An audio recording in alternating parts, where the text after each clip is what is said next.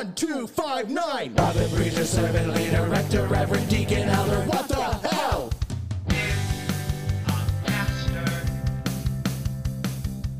And listeners here, what the hell is a pastor this week? Joe is somewhere, Cuba, Costa Rica.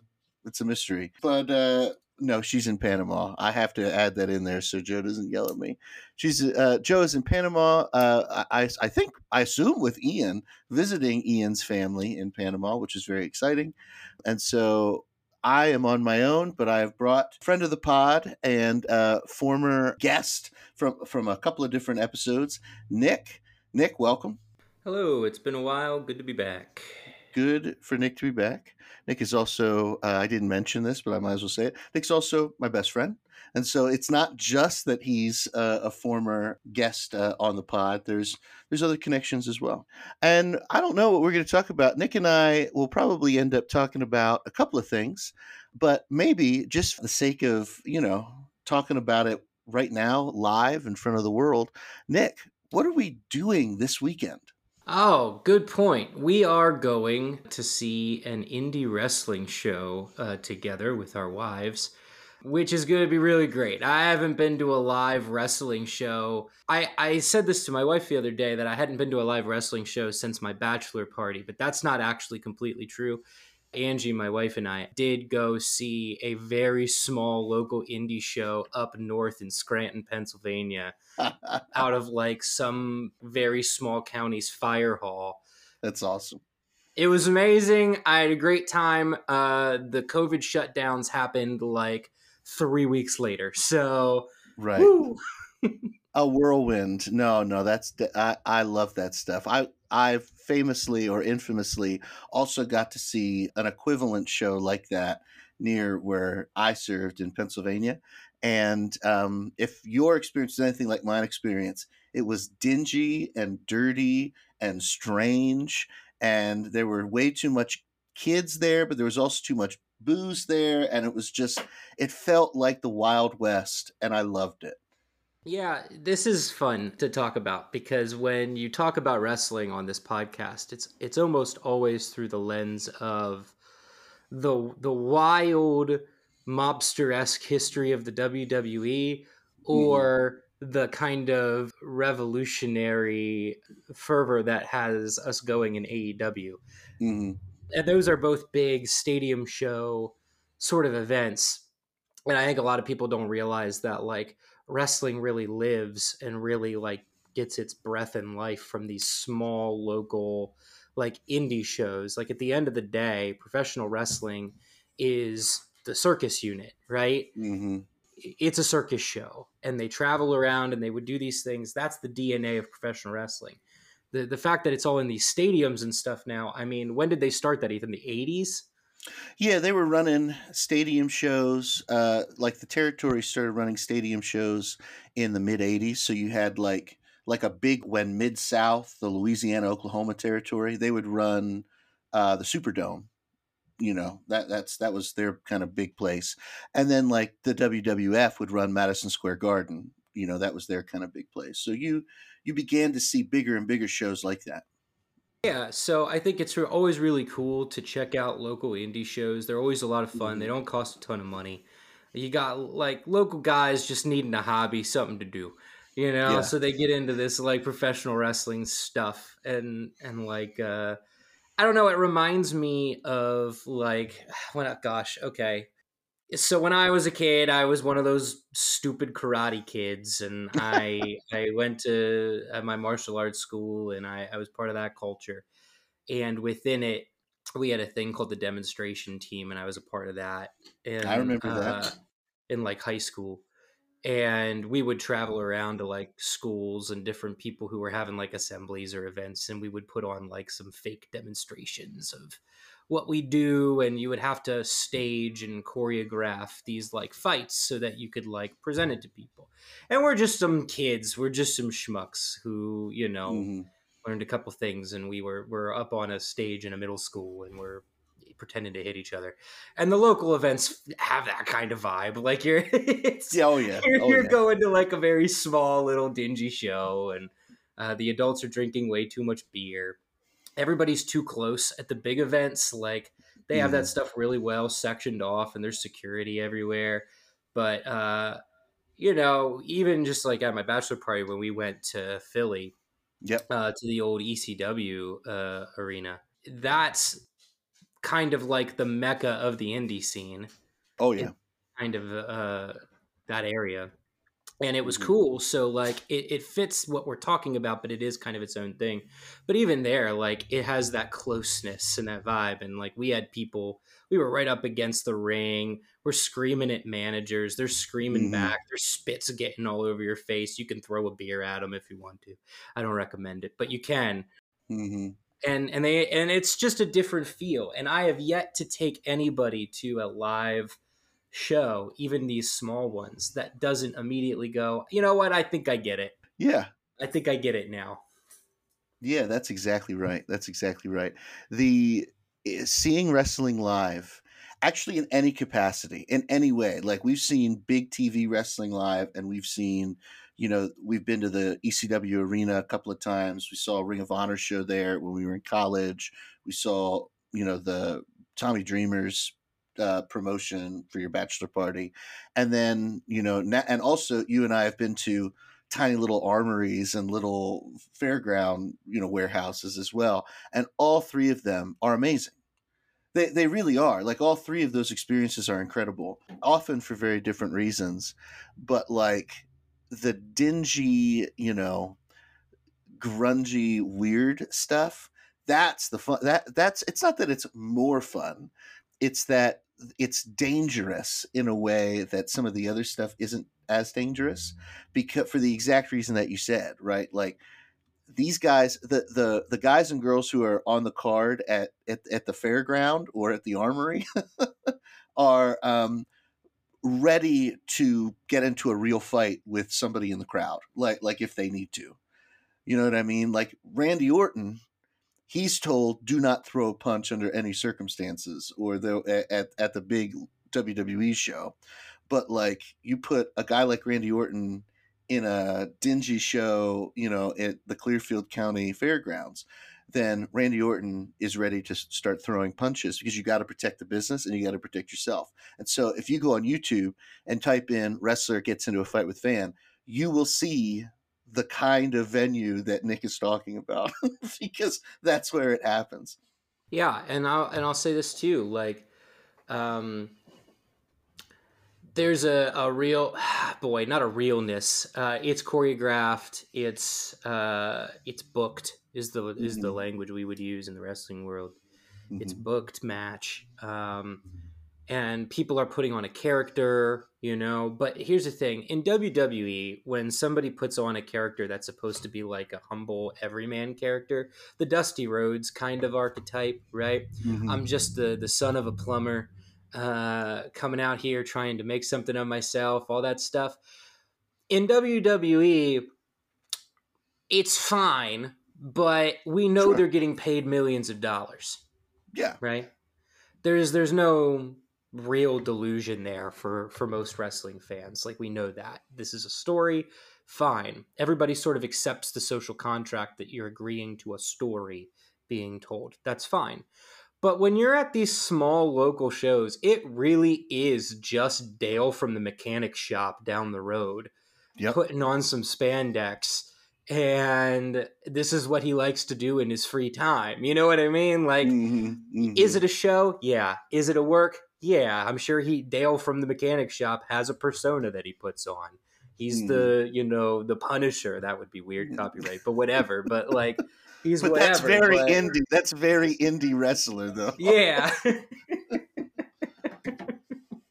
The Punisher. Oh God. and sometimes it's great. Sometimes these small time guys really put a lot of heart and soul into it. Mhm. Um, and sometimes it's just Dale from the mechanic shop, like flopping around on stage. But it's fine because you see people really having like a good time. Kids in the Yeah. crowd are always super invested in it, shouting, screaming at everybody. Uh, the best managers in these local shows, managers uh, in this case, just being people who walk around the outside of the ring, uh, you know, to engage the crowd Mhm. while the the match is happening uh, good managers will really work the children. Oh yeah. Um, really get up with them. I saw a kid uh, at the show up north. We saw a kid getting so so riled up. His face was so red, and he was about to storm the ring. And this manager screaming in his face. This kid's got to be like nine, right? Sure. And he's just screaming in this kid's face. The kid is screaming back, and the parents are just laughing their asses off in the background because this is just like this is the show. Like ultimately, the kid knows what's happening. He's just so invested in it, Mhm. and they got him, and it's cool. Oh yeah.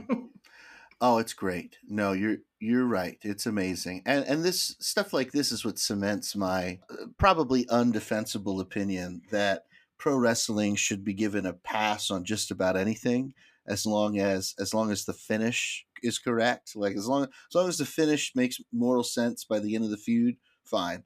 But prior to that, you know, if it doesn't make moral sense, that's very different. Then we're just dealing with the reinforcement of bad tropes and and racism and sexism and, and all of that.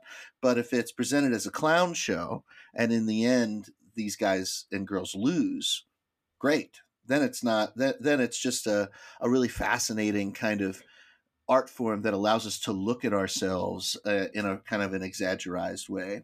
So like in AEW right now, uh, the the next coming pay-per-view is Samoa Joe is champion currently and Swerve and Hangman are are feuding. They've been in a couple of month long feud, um, and basically the feud is I I think is to get Swerve inevitably to the world title because Swerve is super hot right now in AEW, and to get Hangman to turn heel, and and so currently I think that's where this is going. Like they've changed Hangman's look. Actually, they changed Hangman's look to a Magnum TA look. Do you know Magnum TA? You ever hear that wrestler? No, I'm not familiar with Magnum TA. Tell me about Magnum TA. I'll, I'll tell you just a little bit. So Magnum TA. So in the early '80s, there's a, the promotion that would end up becoming WCW was the Mid Atlantic promotion. Uh, so that's the Carolinas and and stuff. And they had a lot of money, and they were really successful. They had, you know, all kinds of great uh, cities that they ran, and you know, Ric Flair was was there, like, and and Dusty was there, and then Dusty became the Booker for a while, like, like it was just a really hot territory. And as like Hulk Hogan started his like years and years of being on top in the WWF, they there's this young guy who comes up, you know, through other kind of smaller territories that Mid Atlantic ends up getting named Terry Allen. And he basically goes on to become this mega babyface in the Mid Atlantic territory. Like like mega mega level babyface. Dusty books him to to go up against Nikita Koloff, who's the, the the big Russian heel at the time, and Magnum's whole look was he looked he was real good looking. He had kind of long blonde hair. He had uh, a Magnum PI mustache, so like a Tom Selleck mustache, and he just was in great shape and he looked really good. And the guy could talk like a son of a bitch, and the guy's in ring psychology was really really good and people were nuts about him and and like they talked about how like proportionally you know even though because they didn't have national tv they couldn't at the time they couldn't really judge it but like proportionally magnum ta was making just as much money for jim crockett promotion as hulk hogan was like this was like a real like centerpiece of like a wrestler and he only wrestled for about five years total so he was only like on top in mid-atlantic for like a year and a half uh, because he gets into a, a car accident and becomes paralyzed from the neck down, and that's the end of Magnum TA. Like, and and it just ends. Wow. Yeah, it's really sad. It's it's really he's still alive, but he's uh, it's, it's pretty upsetting. Anyway, Hangman is completely changing his look to look like Magnum TA, and it's perfect. It looks really good. Like I'm gonna, I'll send you something right now. Yeah, send it over. I'm a big fan of Hangman. There's been a lot of drama around the elite, and Hangman gets kind of pulled into that. He got some heat backstage. He got into like a tussle, but um, I don't know. I think give Hangman whatever. I still say that he's got the look. Yeah, I think Hangman has the potential. It's not that I don't think Hangman's got the potential. I think that there's not enough space for him right now in AEW. I think if he wanted to turn heel, that's the that's the best option. But if he wanted to continue to be like a babyface, I, I'm like he should consider going to Japan because he'd make good money in Japan. That's true. They love they love cowboys. All right, so here's Magnum TA. Okay. Sure, I see how Hangman arrives here, right? Mhm. Black, uh, kind of cowboy vest, and just some uh, trunks, right? But I where is that? mustache, mullet. because he's grown it out like like the the whole look the whole hangman look really has changed like in a really cool way all right here we go Okay. Yeah, yeah, yeah, yeah, yeah. I see what you're going for here. so i Yeah, i really he, you know, it's, he should consider shaving down to just the mustache. so, I don't know. so he has he has at this point that's that's not even a, uh, the most recent one this is a love it. better one This the uh, better the one. mustache look is coming back. yeah i think it and i think it's right to have the the pro wrestlers of the world be uh, the ones who are doing it hmm here we go so this is this is the last one i'll send you this is what he looks like more more recently Okay. Yep. Yep. Yep. I like it. Yeah, it's a good choice. He's he's not wearing anything colorful anymore. You know, it's all black leather and you know and, and kind of that. Um, and I just think it's smart. T- Magnum TA is a little bit of a better talker, but I think that's also why Hangman's got to turn heel. Everybody just Yeah. loves Swerve too much. You know, like there's just like Swerve's a heel right now, but like no, everybody's everybody's ready. Everybody just wants Swerve to be the guy. And so for Hangman to transition into, and he's bulking up a lot, like he's really getting big. So for Hangman to transition into just like a pure, like bruiser, you know, bad guy, I think is smart. Oh yeah, give him some work with Mox. Mox will get him Mhm. there. You know what I Mhm. mean? I, I agree. Yeah, man. Basically, we'll delete a lot. We'll delete all that middle stuff out. All of it. Nothing is usable from the past like ten minutes. Um, but but I love this stuff. I'm so excited to be able to go with you and Ange and and Beth and, and Emily will be with us too to the show in Charlotte. It's we're going to Charlotte. It's it's actually an all black wrestling promotion called Ashe Wrestling, and um, I've been. I'll send more stuff to you guys. We might probably just watch it on the way down, but like they've been promoting the the show and the matches with different pre-taped vignettes I just think are really good, and the, I think the vibe's really great. And and the guy who runs it is uh, Darius Lockhart, who's a an indie wrestler that I just think the world of. I think I think his work is really great. And I think his character is fascinating. You know, just this kind of revolutionary Black Panther style character. And he, you know, he is wrestling in the promotion, but he also owns the promotion. And you know, he had taken a couple years off. So it, it's really exciting. The first show they did, Jonathan Gresham headlined it. And man, if Jonathan Gresham was here this time, I'd freaking lose my mind. That would be wild. But uh but I'm either way, it'll be cool to see everybody. It'll be a great trip. It'll be great to see some live wrestling. It'll be great to be in a state that isn't freaking Pennsylvania for a little bit. Uh, and yeah, it'll be good all the way around. Absolutely. Absolutely. This concludes the wrestling hour. it was good. No, that that's good. That's like a solid 18 minutes of, of stuff we can use. That's fine. That, that's fine. I accept that. So, Nick, we on the podcast uh, for a few weeks, you know, we've been ta- Joe and I have been talking about different theology stuff. And one of the things that has recently been coming up with me is I've been diving more into Tillich instead of doing the work I should be doing, and spending some time reading a guy named John Caputo, who's Tillichian, and um, just thinking sort of more and more about um, what we in the podcast have called post theism, of which Tillich is usually considered like the first thoroughgoing post theist for a few reasons. But uh, I hear that that is something that you have been considering as well. Yeah, so I'm a Tillich type of person early on in college when I'm sort of exploring Christian thought.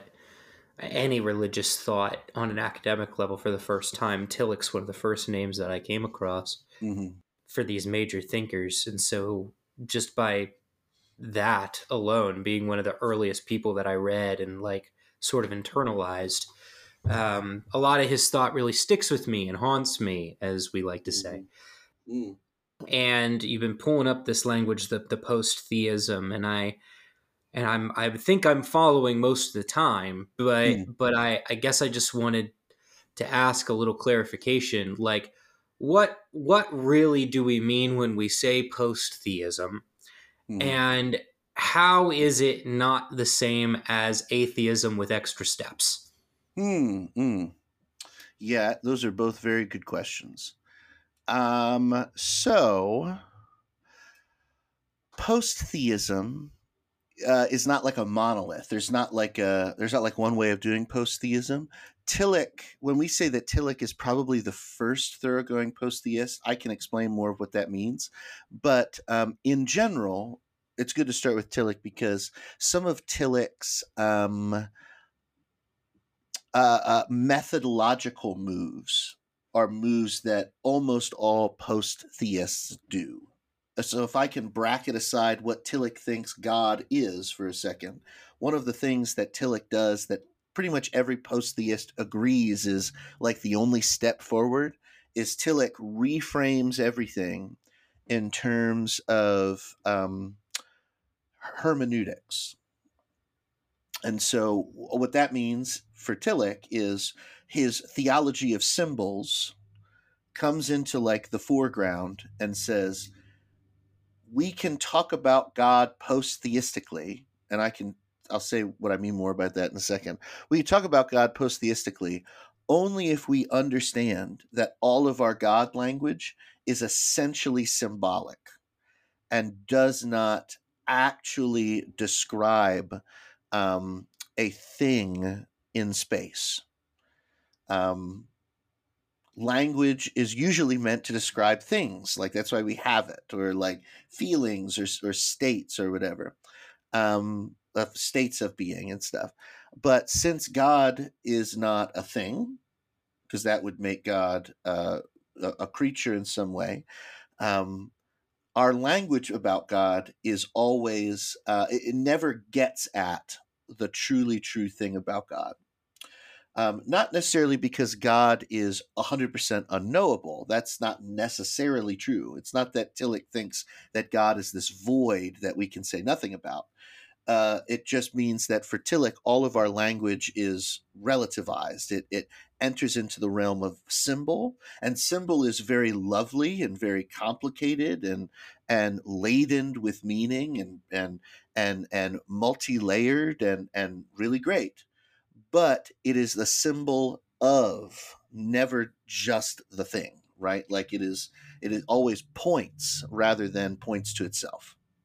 And that's something that that idea that idea every post theist has. Every post theist learns that first from tillich and they go yeah that's got to be it. There, there's no other way. And so you have post theists who do poetics because po- poetry and stuff like that are is very is is pure symbol right? Like it's pure symbol all the way down. You have uh, post theists who go um, who who instead focus on particular symbols. And in this way um, you have somebody like Dorothee Sölle who's a post theist that i really admire who focuses on jesus as the eminent symbol of god right? Like we can we can't say much about God, but we can say some things about Jesus and the kinds of stuff that Jesus, the meaning of Jesus as this divine symbol, you know, we can kind of do stuff with. John Caputo is a post theist, and one of my favorite things John Caputo says, particularly of Jesus, is that we should read Jesus as performing a kind of poetry. And, and so when we read about Jesus, what we see Jesus doing according to Caputo, is that Jesus is um, uttering and making poetry and, and performing acts that are meant to name God and, and help us see God, whatever God is, sort of in our lives and in the world.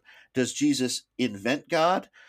No, you know, that's not what we're saying. That's not what a post theist would say. But a post theist would say that Jesus is doing the only thing that human beings can do when we talk about God, which is um, to to be creative and um, speak poetically and symbolically. I just don't understand why this isn't sort of a part of all Christian theology. Like, mm. to me, we say this and it sounds so obviously true hmm, mm-hmm. um, that the only, just the basic stuff, right? the only way we can possibly articulate about God is through symbol because everything we say would even if you want to take away the the non-being part, right? Even if we're talking to like an evangelical Christian, right? Mm-hmm. They would they would say God is way bigger, right? That God is uh, and is has being because they tend to think of God as a being. Mm-hmm. Um, but is way bigger beyond our comprehension understanding how could they not also agree with the the idea that therefore all the ways we talk about god are imperfect or mm. is so so at best we do some really profound and moving poetry mm. right mm-hmm. like when i mm-hmm. think about my um exposure to evangelical christianity or mainline christianity um both seem to really love the poetry of it all. Mm-hmm. They take that in different directions, but they do, right? Um, or maybe maybe the evangelicalism I've encountered is just too localized. Mm-hmm. You know, I'm I'm thinking of our our time exposed to salt and light around here, sure. right? A lot of yeah. emphasis on um, arts led youth ministry, right? Yeah. Uh, mm-hmm. Uh, at least right now in this stage of it, mm-hmm. theater camps and um, music, lots of music with the bands, and they they like poetry and they like dance a lot. Mm-hmm. Dance seems to be really popular amongst both evangelicals and mainline Christians. I don't know. Yeah. um, just like this artistic beauty piece, it seems to be something that captures us. So so I don't know why anybody would fight against this type of assertion. So so is all Christian theology post-theist even if it doesn't acknowledge it in itself or is it distinct? Like that's a real question that I would have. Uh, if Tillich were here to listen to you, he would say that you are truly Protestant, Nick. Like like that question is a deeply Protestant existential question and that's that's mostly because the the basic tenets like the basic texts of protestantism that even what i just said is a really fraught sentence right? But like but like the things that we say here are protestant writings that we all all protestants go yeah martin luther's very obviously a protestant right? Like like john calvin very obviously protestant Tillich might say that your question about isn't all Christian God talk symbolic in this way, like that question, Tillich might say, you have grasped the Protestant principle in a very important way. Because he would point out that most of the reformers have a very, we might say, a very loose metaphysic, right? Like, like they, um, Catholicism and Eastern Orthodoxy is marked by particular kinds of metaphysical tradition. And some of those metaphysical traditions are super cool, right? Like anytime we talk about, you know, God as beyond being, you know, we do that apophatic negation, God is not a thing, you know, all this stuff. Like like that comes from a Christian Neoplatonic tradition that that I still really, really like and that has a lot in common with like say like a Tillich but like it's a particular metaphysical line of thinking that that follows neoplatonic rules of, of how thought works and, and how being works right? And the catholic church in particular is uh, has that there but it has aquinas. Aquinas looms so large right? And aquinas is a aristotelian metaphysical tradition that he's he's he's bequeathing the church right? By the time the protestants show up the protestants have this mistrust of some of that stuff. It's not that they aren't influenced by it; they are. You know, Luther is an Augustinian monk and loves Augustine, and Augustine is a hybrid Neoplatonist, right? Like, so, like, like there are things there that Luther and any of the Protestants agree with, but their strategy, like the Reformer strategy, is always to is always to take Scripture and and try to read Scripture in a in both a coherent way as if scripture is telling one continuous story right about about how all of this works which it might not do but that's the sort of the protestant way that they they chose to take it. And also to read it uh, uh, without metaphysics which means that they had to read it innovatively right? They had to think of it using other kinds of metaphors. And so calvin loves to use sort of sovereign and legal metaphors to kind of talk everything out, right? And this causes uh, him to say some rather startlingly interesting things sometimes because he's he's not interested in some of the metaphysical like uh, uh like Aquinian tradition, and so he just goes, "Eh, all that stuff about God as pure act, all that."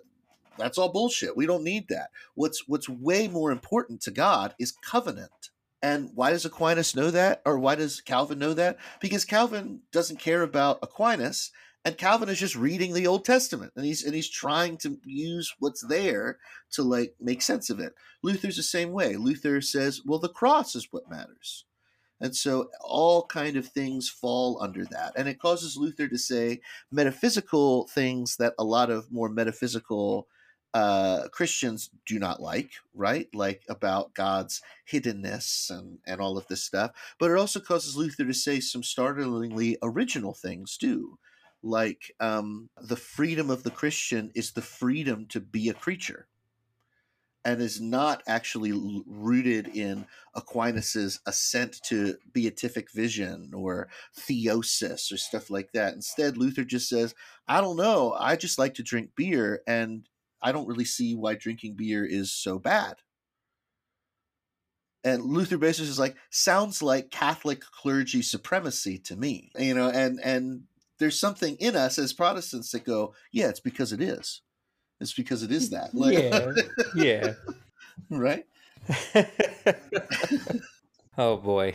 Not that we Protestants don't ever do this, right? Right. But but yeah, so like that little rant aside, the it, it is not obvious to a lot of Christians, both even including Protestant ones, that what we are doing is symbolic and artistic stuff. Instead and for some christians it, it, it, can't be. So like i'll just take a sophisticated example. Barth is uncomfortable with tillich's approach mostly because barth wants to be able to say something really real about god precisely because he feels that the good news is that god has left god's hiddenness that God God has drawn close and is not beyond our ability to know anymore. And it's not because of how smart we are, it's because of how gracious God is. And so for for Barth, he sees a danger in and, and like a Tillichian approach because not only can it sort of for Barth, not only does he see it as something that can easily just become something we say about a, a God that we pretend hasn't introduced himself. But he also uh, thinks that maybe maybe we end up not saying anything, you know, anything of value or anything of critical insight. You know, if it's uh, one of the problems that the third that third right Christianity was dealing with was Jesus's particularity the fact that Jesus was Jewish, the fact that that that the scriptures are more Jewish than not Jewish, right? The fact that that that Jesus is not white, is not blonde hair and blue eyed, and so what Nazi you know theologians decided to do was they decided to just say it doesn't matter that Jesus was those things because that's not what makes Jesus important. Rather, God um, can be more than what God is in Jesus. God can perhaps want other things than what God does in Jesus.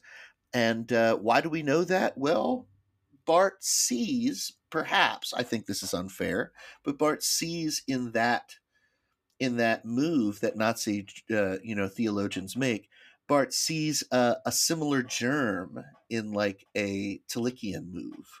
Not that he knows that Tillich is not a Nazi. He definitely knows that, and he's never accused Tillich of that.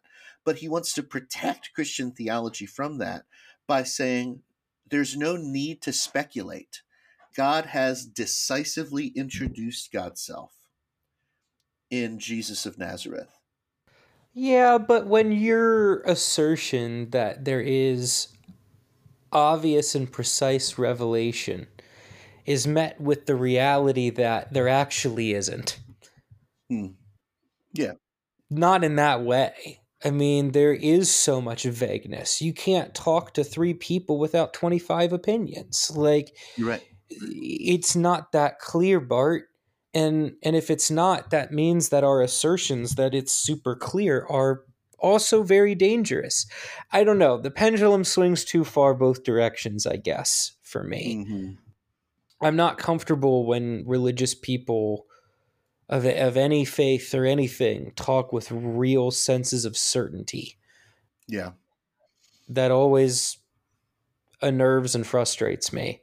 Um, I, I think you fundamentally cease to become a person of faith the Mm, second you mhm. allow that to become the thought process. And maybe this is why me and Barth don't always get super along. I can see the critique. I can see it's always good when there's a network of theologians around at the same time who can challenge each other and, and think Yeah. about it differently. Because I think it's good for for everybody who thinks about God like this, especially if they have any power, to to have the brakes pumped a little bit. Because I think Mhm. every thought about God can become really dangerous. Um, it can make us a little bit too. Uh, makes it a little too easy for us humans to do bad things. Um, so Yeah. I think it's good that they could challenge each other. But I think ultimately I'm going to come to, back to Tillich on this one. Barth, sorry. well, you know, Tillich, I get that. I get that. There's the the parts of Barth that I really like are always the astonishing parts. You know, are always the parts that that actually are when Barth is at his most poetic.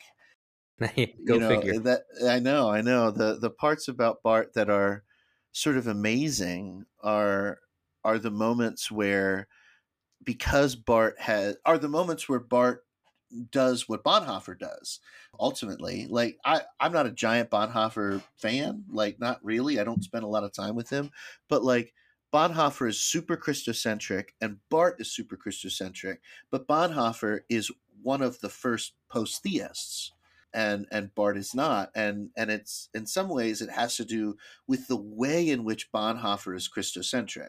You know, Bonhoeffer is Christocentric not because he's terribly interested in Jesus's particularity, the way Barth is, and not because he's trying to create a sort of like a like a cosmic Christ that oh Christ can be any race, and so we've just imagined that Christ is going to be an Aryan who loves the Nazis today. Like Bonhoeffer doesn't do that either. Bonhoeffer instead talks about a a present Christ, a contemporary Christ. He actually does what Kierkegaard does. Kierkegaard talks about Christ's contemporaneity as really the only way that human beings can know him.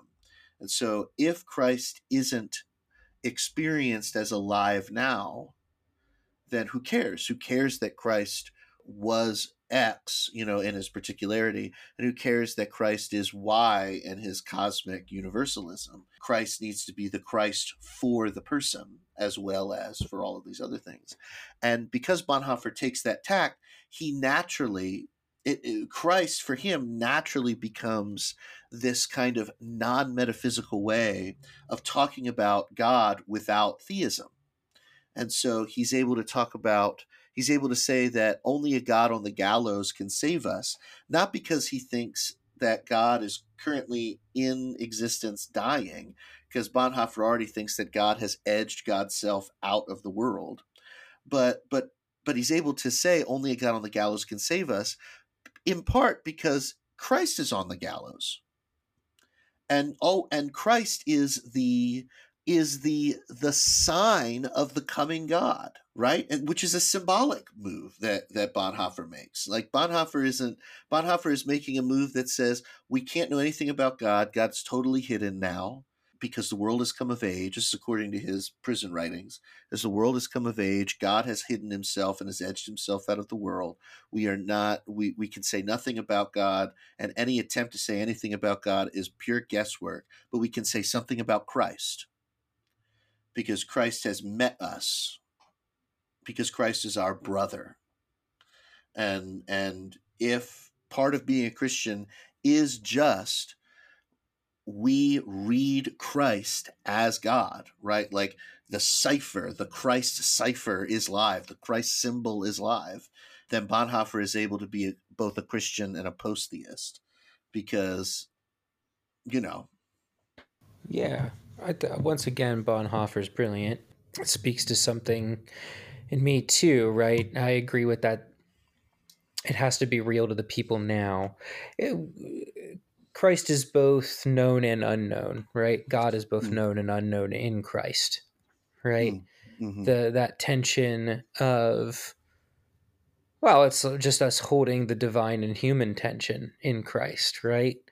Christ is both divine and human, so mm-hmm. Christ can then be both known and unknowable uh, and we get to just hold that tension and make fun podcasts about it where we beat our heads against the mystery and yeah. uh, it's a lot of fun um, and i think i agree with them i think that that's ultimately where i come out uh, at least mm. right now in this season of life is on that uh, bonhoeffer tillichian side mm-hmm. Uh, god as symbol primarily yeah, that's Tillich's whole thing, right? Like the the God when we say the name God, that too is a symbol.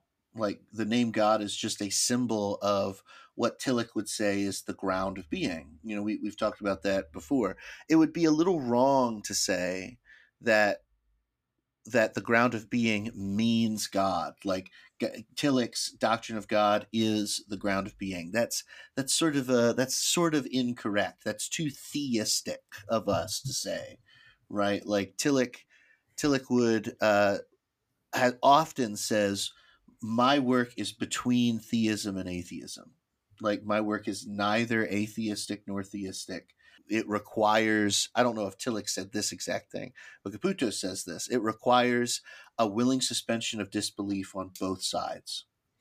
Yeah. And, and so to read tillich is to as an atheist is to suspend your disbelief. Yeah. And and to read tillich as a theist is also to suspend your disbelief. Be and and to consider to enter into this perhaps space right where where if you truly enter the perhaps space with uh, openness, um, maybe something will happen.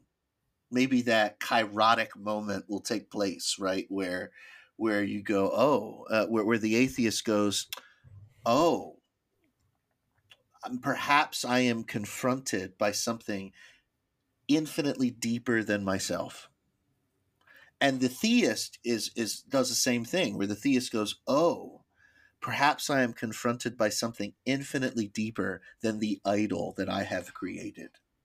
You know and and uh and tillich's like yeah that and and if we can do that then that's truly what we are that's what it means to talk about this thing that we symbolize as god.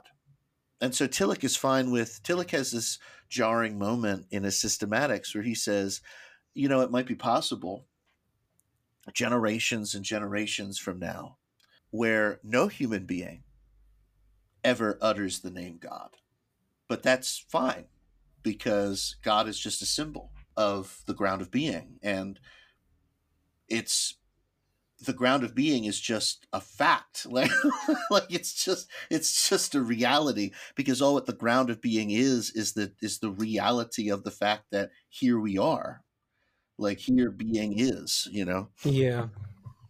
How does one then differentiate uh, in this model from what is simply a symbol of the ground of being, uh, an honest uh, creative attempt of a human person to reach out and know God as best as we can, right? Mm. Between that and an idol. Mm, that's a great question.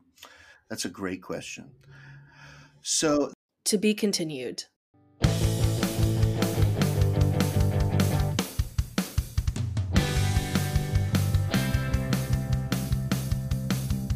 What the Hell is a Pastor is hosted by Ethan Shear and Joe Schoenwolf and produced by Joe Schoenwolf. Our theme song is written by Joe Schoenwolf, performed by Ian Uriola and Paul Uriola, and produced by Paul Uriola. Rate, review, and subscribe to us on the podcasting app of your choice. Find us across the social internet at WTHIAP. And visit us at WTHIAP.com to get connected to our Patreon, merch, playlists, and more.